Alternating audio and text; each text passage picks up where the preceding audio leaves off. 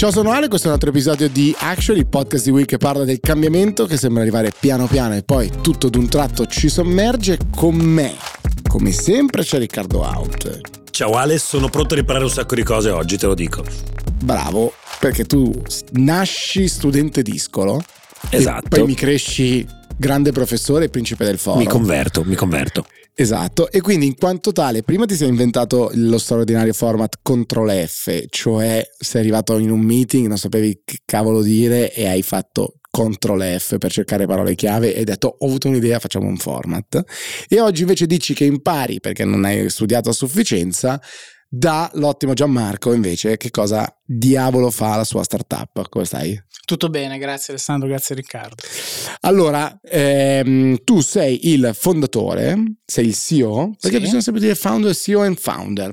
Ehm, ma un giorno parleremo, anzi magari ne parliamo anche oggi di quanto sia difficile a un certo punto magari essere il founder ma non essere il CEO, eh, che è passaggio eh, non generazionale ma passaggio del, del testimone. Ehm, ci racconti anzitutto che cosa fa Game to Value? Immagino che tu dirai il nome del settore e da lì iniziamo con le, do- con le domande perché saranno un sacco di inglesismi. Beh, allora, Game to Value è un'azienda del settore HR Tech. Eccola. E quindi noi praticamente creiamo degli strumenti digitali per il settore HR. Entrando più nello specifico, il nostro obiettivo è quello di semplificare i processi all'interno della funzione HR utilizzando la magia del gioco.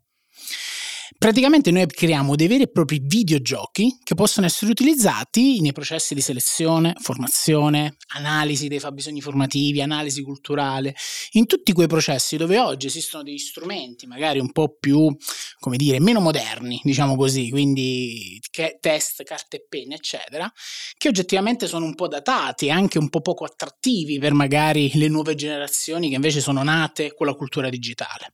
Ecco perché noi utilizziamo dei videogiochi che grazie grazie proprio alla tecnologia che noi inseriamo all'interno dello strumento, permettono di avere tutta una serie di analisi. Facciamo un esempio, tu vuoi fare un processo di selezione e ti serve una persona particolarmente precisa, una persona particolarmente creativa, come fai ad avere la certezza che la persona abbia questa caratteristica? Ecco, hai due alternative, fare una serie di colloqui, fare una serie di prove, eccetera, però in quel caso rischi di creare una, una esperienza nel candidato negativa e quindi magari di perderlo nel processo di selezione, oppure su un videogioco di 20 minuti che grazie a una tecnologia e dei algoritmi psicometrici ti permettono di avere queste informazioni. Ecco, noi fondamentalmente facciamo questo. Beh, eh, mica poco. Eh, allora, leggevo un dato di recente, era il 67% forse delle aziende è deluso in occasione dell'inserimento di nuove risorse. Può essere? È vero. Eh, penso che la percentuale sia anche un po' più alta, però diciamo che eh, la maggior... più di 2 su 3 è una roba... 2 su 3? 2 su 3 praticamente sceglie la persona giusta è una scienza, è un processo, è un metodo. Due aziende su tre sono deluse dall'inserimento, dal, dal risultato finale di un processo di selezione e nell'85% dei casi l'elemento di delusione sono le soft skill, ovvero le aziende riescono a cogliere quelle che sono le competenze tecniche. Si perdono gli elementi culturali, si perdono gli elementi valoriali, che alla fine però fanno la differenza, perché le competenze tecniche le posso sempre formare ovviamente a meno che non facciamo, non lavoriamo in Tesla o in SpaceX. Invece la cultura, i valori, il fitting della persona all'interno dell'organizzazione, no. E quanto costa una persona tossica all'interno di un'organizzazione?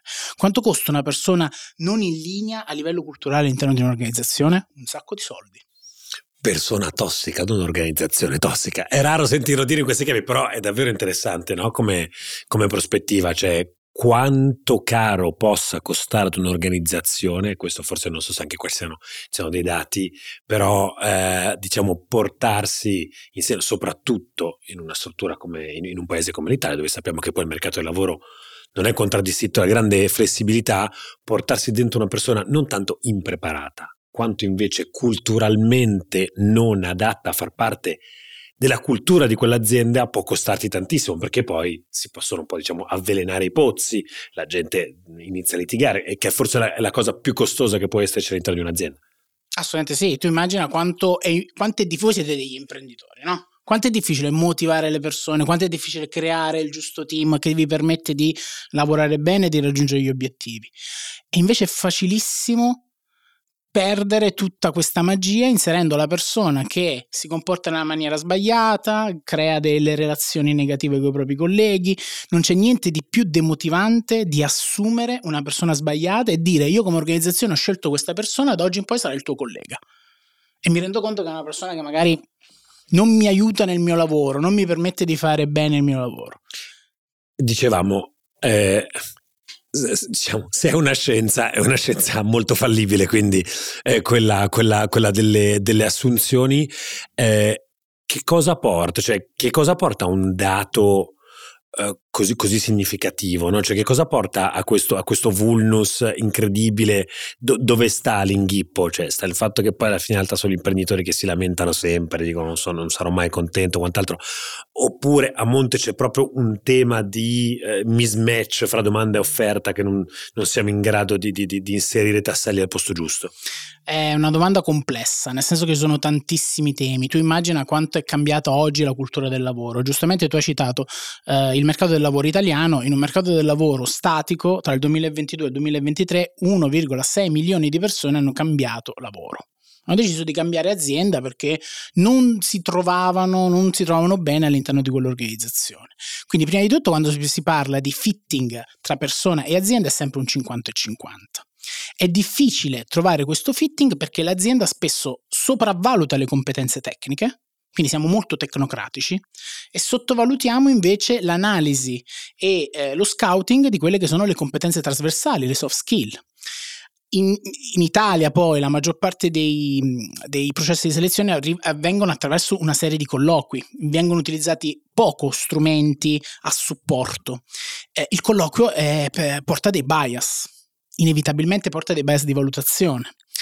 Eh, il processo di selezione spesso viene considerato un processo di valutazione. Non è così. Il processo di selezione è un processo di ricerca, di valorizzazione del candidato.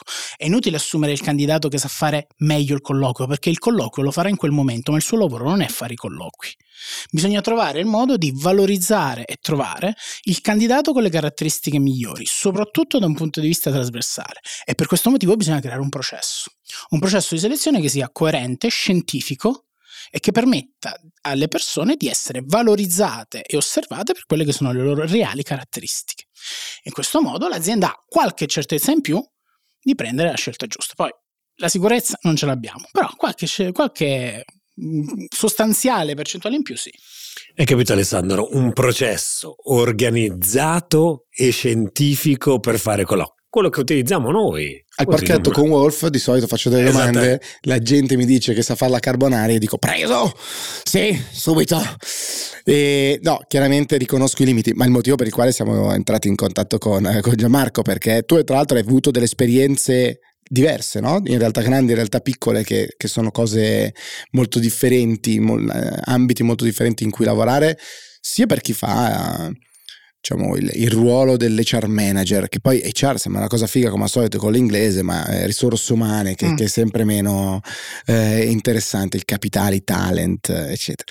E, ehm, capitale umano, naturalmente. Quindi uno, questa diversità no? Eh, Della, in base alla dimensione ehm, della, dell'azienda, però quello che tu dicevi all'inizio, ad esempio, io mi spiace, faccio sempre tanti riferimenti alle aziende dove ho lavorato in passato, però gli amici eh, di, di, Airbnb, ad esempio, per selezionarti ti facevano fare 13 colloqui. Ricordo bene, ricordo bene. Riccardo è l'unico al mondo che parla male di Airbnb come datore di lavoro perché l'hanno bidonato due volte dopo averlo assunto, cioè lo assumevano, poi dicevano preso e poi chiudevano la posizione. È l'unico al mondo che ne parla male. La prima volta, la prima volta, quello che andò storto, sai cosa fu? In quel caso, io mi ero fatto sedurre già in fase di colloquio da Alessandro Tommasi anni e anni fa. Parliamo del 2018. Per il 2018 che era, era un, ancora più fresco in forma. E, sicuramente e poi, più in forma. Sicuramente più in forma. E poi questo faccio tutte le cose, l'HR da Dublino, l'HR da New York, i core value interview. Esatto, mi volevo arrivare dovuto, là, mi, mi sono dovuto, son dovuto inventare una quantità di storie sul fatto che io sapessi tutto della città di Venezia, perché era i grandi problemi di, di Airbnb dei tempi. Arrivano e dicono sei dentro, sei allineato valorialmente, poi mi chiamano, mandano l'offerta e tutto, poi dico guarda Hai presente quello con cui hai fatto il colloquio, quello che deve essere il tuo capo? Io?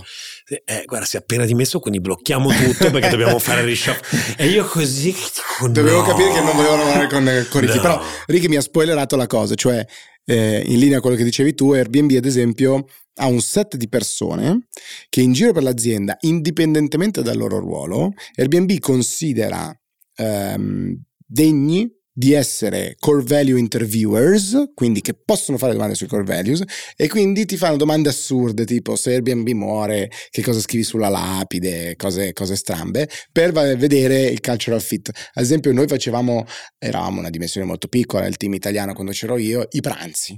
Mm. Cioè dopo 13 colloqui facciamo venire anche per fare, un, per fare un pranzo e qua c'è sempre il balance, che altra cosa che ho imparato in quell'azienda, cioè riuscire a trovare una persona che sia un giusto culture, che abbia un giusto, diciamo, eh, capacità di unirsi alla cultura, per, per non usare troppe volte l'inglesismo, però dall'altra parte non prendere solo persone con le quali andreste a bere una birra, che è Mm. l'altro mio mantra, no? Eh, certo. Come, come si fa e perché quello che voi fate è una risposta a questa cosa? O come può essere? Allora, prima di tutto 13 colloqui secondo me sono al limite di un, un esposto al Tribunale per i diritti umani.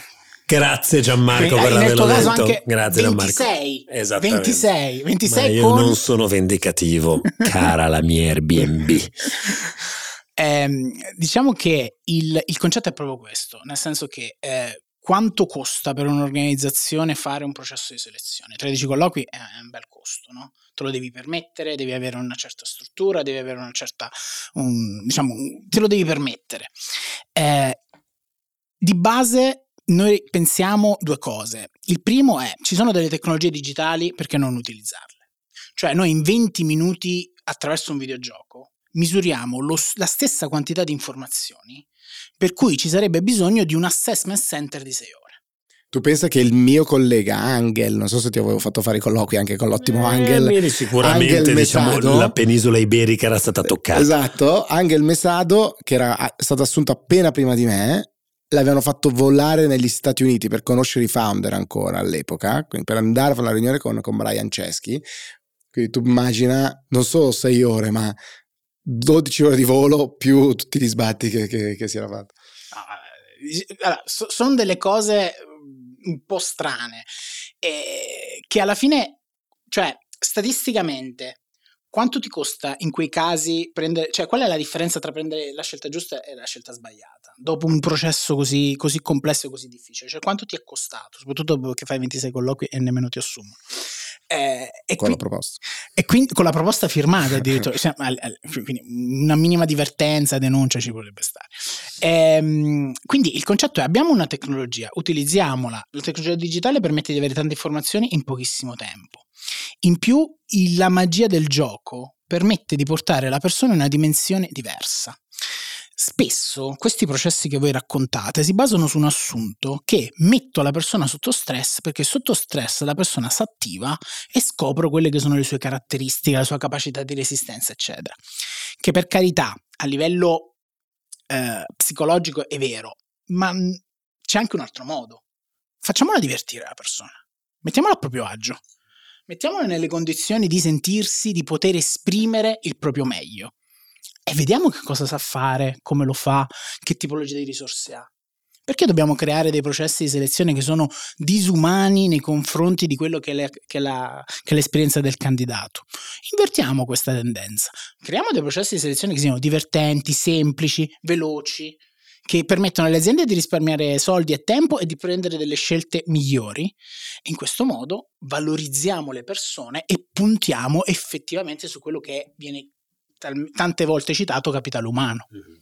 Certo che qui, quando, quando sento adesso fuori, fuori- fuori dallo scherzo, invece, quando sento parlare, quando ci siamo interrogati in realtà molto poi anche su questo tema qua dei, dei processi, ehm, quasi nella mia testa è come se fosse un, cane che si morde la coda perché, Eh, perché diciamo per me processo equivale storicamente per la mia esperienza anche quant'altro a accertamento di qualcosa di, di skill più vicine alle hard che non alle Mm. perché processo, perché vuol dire domanda standardizzata, vuol dire cose, chiaramente e invece, invece assenza di processo vuol dire tocco umano, no? Nel Mm. senso che senza il processo per me è eh, ci andiamo a prendere un caffè, Mm. a prenderci un caffè, stiamo lì e, e in un caffè come essere umano riesco a cogliere qualcosa di più. E fin tanto che le dimensioni delle aziende, poi adesso iniziamo ad essere un'azienda già per esempio un po' più grande, ad essere sopra le 40 persone, quant'altro, però fin tanto che le dimensioni delle aziende lo permettono e o poi attraverso un meccanismo di delega, se Ale assume me, azzecca me, poi a quel punto io sono un fit umano rispetto ad Alessandro e mi vado a prendere un caffè con un altro e il caffè così, in questa legge della strada che non vuol dire niente, però può essere un modo per, per far prevalere in qualche modo quel discorso che dicevi all'inizio, cioè mi starà poi sulle palle quella persona lì, litigheremo, eh, mi starà sulle scatole quella persona lì e poi litigheremo, quant'altro. E così, questa chiaramente è una scienza naturalmente inesatta, però questo, vedevo un po' questa sorta di polarizzazione che tu in realtà mi stai eh, smantellando giustamente. Allora, tieni conto che il caffè può essere un processo. Cioè, se tu pensi a degli elementi, tra virgolette, più caldi, più destrutturati, ma li metti all'interno di un sistema di valutazione proceduralizzato, allora significa che puoi, lo puoi governare. Se non lo puoi governare, non lo puoi misurare, non esiste. Questa è una cosa che mi hanno insegnato fin da quando ho iniziato la mia carriera nelle risorse umane. Io sono uno psicologo, inizialmente veniva detta che la psicologia era una materia umanistica. No, la psicologia è una scienza umanistica. Quindi anche nella psicologia c'è tanta misurazione, c'è tanta scienza, c'è tanta eh, tecnica. E, e questo fa parte proprio della cultura anche della mia azienda. Noi cerchiamo di proceduralizzare la valorizzazione l'emozione della persona all'interno del gioco, che è una cosa difficilissima. Però nel momento in cui ci riesci, riesci a creare qualcosa di caldo pur rimanendo all'interno di un processo e di un sistema misurabile ed osservabile. Il concetto è questo. Poi anche ci sono delle aziende che fanno il colloquio con la birra. Ce ne sono alcune, no? non so se avete mai sentito, che ti mettono la birra sul, sulla scrivania e eh, pre, pre, bevi la birra mentre, mentre, facciamo, mentre facciamo il colloquio. Sembrano delle cose assurde, no? Però la, la, la, verità è che, prima di tutto, la persona che ha colloquio non ha sempre ragione. L'azienda alla fine è l'unica ente che ha il diritto di decidere con chi lavorare. È fondamentale che l'azienda sia consapevole di che cosa sta mettendo in atto per decidere chi deve assumere però l'importante è inserirlo all'interno di un processo, quindi va bene il caffè, va bene la birra, ma devi sapere quella cosa cosa significa, come la inserisci nel tuo sistema di, di valutazione e dove rientra all'interno del tuo processo. Però tu sei anche, come dire, c'è una cosa interessante perché tu hai una doppia veste. Adesso ci stai parlando da guru esterno, eh, perché è il tuo mestiere anche, però tu stesso poi sei imprenditore sì. e start-upper, no? Quindi hai il cappello avrai anche tu lo stesso problema probabilmente insomma anche tu rientrerai ti auguro di no ma in quel 67% dei casi eh. Eh, ti, ti, capiterà. Allora uno come stai strutturando questa cosa? B come stai strutturando la tua azienda che tra l'altro è anche in una fase ulteriormente stressante e Will fortunatamente ne è uscita cioè quella di andare a cercare soldi eh, fuori eh, tu hai scelto di farlo con eh, il crowdfunding, che è una cosa di cui non abbiamo parlato particolarmente. Poco, vero? poco, poco. Quasi, quasi mai. Anche se Will vinse un premio come startup dell'anno, ricordiamocelo, di Mama Crowd, che è Pur senza fare crowd. Senza fare crowd, no, però ce l'hanno offerto loro come cosa.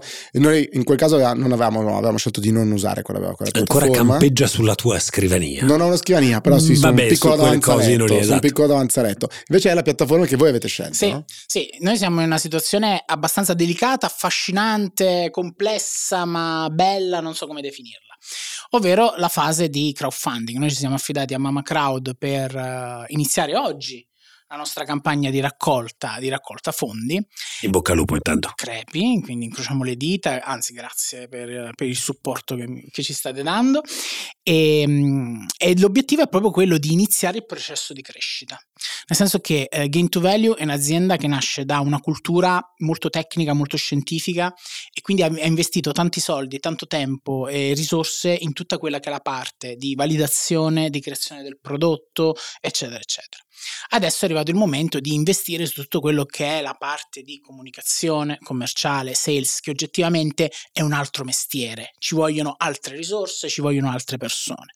E quindi sono nella fatidica situazione in cui devo raccogliere dei, delle risorse, raccogliere dei soldi che mi permetteranno appunto di iniziare questo processo di crescita. Il nostro obiettivo qual è? Il nostro obiettivo è assumere delle persone nell'ambito commerciale e marketing sperando di abbassare la percentuale di errore, perché se faccio io il 66% di errore mi sa che ho sbagliato qualcosa, e eh, magari far diventare Gain to Value una, una, un'organizzazione importante, un'azienda importante, un'azienda interessante, Com- così come siete riusciti a fare voi. Cioè, anche voi datemi qualche consiglio, nel senso che voi avete fatto quello che io vorrei fare, cioè prendere un'azienda, partire da zero e farla diventare un'azienda, un'azienda importante, di successo, un'azienda che cresce, un'azienda che dà lavoro a delle persone, perché c'è anche quel tema, no? Guarda, il mio mm, primo capo, vero, eh, mi disse una volta che il suo vicino al mare, a Sanremo, gli diceva sempre, allora Paolo, come stai? Bene, hai creato del, del valore quest'anno, hai creato del lavoro? E diceva sì, e allora devi essere contento. È una cosa incredibile, cioè comunque quell'opportunità no, di da una parte convincere delle persone a concedermi del, del, loro tempo durante la giornata per inseguire quella che inizia una visione, oggi le tante cose che, che abbiamo da fare, eh, e però dall'altra parte anche dare la possibilità magari a eh, queste persone di costruirsi delle professionalità, imparare insieme, crescere, eccetera, eccetera, eccetera, che diventa una cosa molto interessante. Questa, la, questa chiacchierata nostra nasce da un, come, come, spesso capita, un insieme di fattori che si trovano, no? di, di, di linee che si incontrano, perché noi ci siamo conosciuti eh, abbiamo eh, parlato anche di quanto io fossi un tuo fan rispetto a cose di cui mi avevano parlato tuoi precedenti colleghi e anche alcune esperienze che noi abbiamo avuto eh, internamente in fase di assunzione, mm. no? che diventa sempre più complicato e devo dire mi ha esasperato un 1-2 che, che, ci è successo, eh, dove dici, cavoli, il mercato del lavoro là fuori è un casino. Allora volevo fare una live, ho chiesto, alle, ho messo sul mio profilo, insomma, che, che, non è praticamente frequentato, ma ho ricevuto tante mm, sollecitazioni di tante persone che hanno detto qual è la vostra esperienza col lavoro al momento? E c'è quello che ha la partita IVA che viene continuamente rinnovato, quasi che fosse no, dipendente, quello che fa lo stage a proprie spese, ehm, c'è chi dice licenziato dopo un anno di determinato per non pagarmi i contributi, sostituita da tre stagisti, ehm, insomma ce ne sono diverse. C'è anche chi, imprenditori, no? che invece dice c'è una anche giusta aspettativa su flessibilità e stipendi, ma si fanno i, co- i conti senza l'osto, ovvero l'impresa che ha tasse alte, che paga i contributi, che non si vedranno mai, i costi dell'energia, eccetera, eccetera, eccetera. È interessante, noi abbiamo delle persone abbiamo provato ad assumere che ti dicono, eh, se mi vuoi oggi anticipami quello che sarebbero tutti i miei scatti di carriera se stessi qua in un posto dove finalmente ho no, il posto fisso e dove nessuno mi tocca. Quindi è un mercato del lavoro poco mobile che in GES dice, beh, insomma, per spostarmi da qua devo anticipare sostanzialmente quelli che saranno gli scatti che altrimenti avrei per mera anzianità. Così diventa complicata. Si sta esagerando. Noi ci troviamo in un grosso, ovviamente è una, mia, è una mia opinione, però noi ci troviamo di fronte a un grosso cambiamento culturale, cioè la differenza culturale tra i baby boomer che sono nella fase finale della loro, della loro, carriera professionale. E la generazione Z che invece è nella fase iniziale in mezzo c'è proprio una voragine. Cioè sono due elementi culturali completamente diversi. Ho letto una ricerca qualche, qualche giorno fa che diceva che il 56% di chi fa parte della generazione Z sarebbe disposto a lasciare il proprio lavoro se il suo lavoro eh, mettesse in discussione o mettesse in crisi il proprio benessere personale il proprio tempo libero eccetera che è una percentuale altissima, 56 significa più di uno su due che è un qualcosa di diametralmente opposto rispetto alle generazioni precedenti che sono nate e cresciute con il lavoro e sacrificio realizzati attraverso il lavoro. Siamo passati dal lavoro e sacrificio, realizzati attraverso il lavoro, eccetera, alla YOLO generation, you only live once.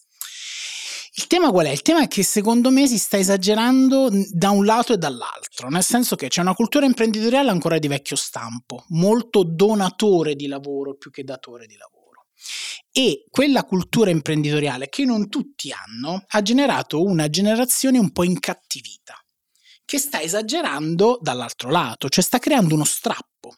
Quindi sta diventando difficile anche per chi sta cercando di fare impresa in maniera positiva comunque con tutte quelle che sono le, eh, gli elementi eh, di difficoltà che un imprenditore ha, anche nel momento in cui ci sono delle buone, come dire, intenzioni. Cioè io vedo tante aziende, come dici tu, io ho lavorato sia con grandissime aziende, la Perla, Bialetti, eccetera, sia con delle start-up. Ci sono tante aziende che da un punto di vista culturale stanno cercando di fare le cose fatte bene, ma si trovano di fronte a persone incattivite che tendono a aumentare le proprie richieste a prescindere da quello che gli viene già dato.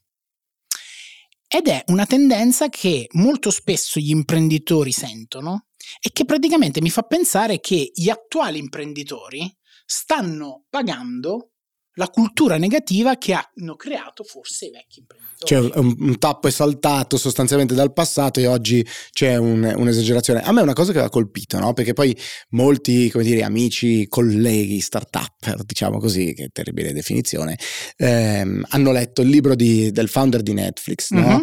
Ehm, no Rules Rules, e quindi questa cultura meravigliosa sostanzialmente del faccio molto bene l'HR, cioè il momento di selezione, anzi sarebbe il recruiting, cioè faccio un momento molto bene di, di, selezione, quindi prendo solo i più bravi, le più brave, a quel punto non gli devo neanche più dare delle regole. Fate come fa, mm, fossero soldi vostri sostanzialmente, fate come se l'azienda fosse la vostra e andate in libertà. La cosa che un po', come dire, è, è, stride, se vuoi, è che appena le cose poi sono andate un po' male per, per Netflix, no? un po' la, la musica ha iniziato a rallentare, subito, prima cosa è stata cambiato le policy, basta libertà, tutti che tornano in ufficio, un altro po' mettevano le cartelline da timbrare come nei film di Fantozzi, adesso non è il caso di Netflix, ma insomma in, in mm. generale, diverse aziende hanno fatto questa frenata brusca.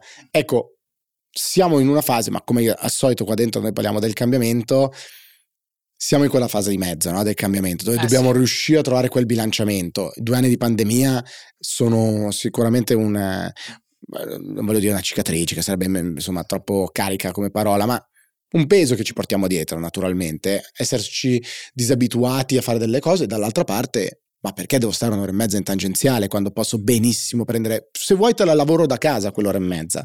Quindi è una questione di trovare un punto di, di, equilibrio. È lì, nel senso che sono cambiati i principi, sono cambiati i valori, sono cambiate proprio le, ehm, le, le priorità che le persone si danno. No? E la pandemia ci ha dimostrato che abbiamo una casa, che abbiamo una famiglia, abbiamo del tempo libero, cioè guarda che per tante persone inizialmente avere del tempo libero è una tragedia. Cosa me ne faccio del tempo libero? Io che lavoro 10-12 ore al giorno. E, però, come dici tu, si sta esagerando. È come se si volesse creare eccessivamente uno strappo dall'altro lato. Non sono sbagliati i principi di base, sono sbagliati il modo in cui vengono portati eh, sul tavolo imprenditoriale. La cultura del non regole funziona nel momento in cui c'è un senso di responsabilità e di fiducia. Il senso di responsabilità significa qualsiasi azione faccio, la sto facendo per il bene dell'organizzazione. Allora, se tu mi garantisci questo, allora io sono disposto a non darti regole perché ho la certezza che tu stai facendo delle azioni che non mi creeranno mai danni. Però scusami se ti interrompo, anche un fattore esterno, mercato del lavoro in grado Chiaro. e regole del mercato del lavoro agi a sufficienza e poi dall'altra parte però anche la velocità del mercato del lavoro, no? perché se è un mercato poi congelato come il nostro, con poche opportunità, eh regole certo. molto fesso, ma tutto è, tutto è, è un incastro. Allora Gianmarco, tema secondo me dire, mm, impossibile da esaurire ovviamente in una, in una chiacchierata. Um, qua su Actually ovviamente stiamo aprendo tante piccole eh, rubriche, abbiamo avuto un bel set di imprenditori con i quali abbiamo parlato eh, più volte, abbiamo mm, tante volte creator che eh, vengono a confrontarsi, quando vengono quelli importanti, quando vengono i VIP, di solito Riccardo mi caccia perché è un po' despota, um, però io cosa vuoi che ti dica Gianmarco? La vita dell'imprenditore, io dico solo signor sì. Eh, vale secondo me la pena parlare anche un po' del mercato del lavoro che sì. può avere, può avere un'utilità sia per chi lo cerca sia per chi vuole crearne di, di lavoro. Quindi se hai voglia di tornare a trovarci eh, ci farebbe molto piacere, così ci aggiorni anche su come sta andando la campagna le, di crowdfunding su Mama Crowd che parte oggi e quindi così ci darai qualche aggiornamento. A vostra completa disposizione, grazie ancora e buona giornata. Avanti tutta con eh, crowdfunding. Ale, ale.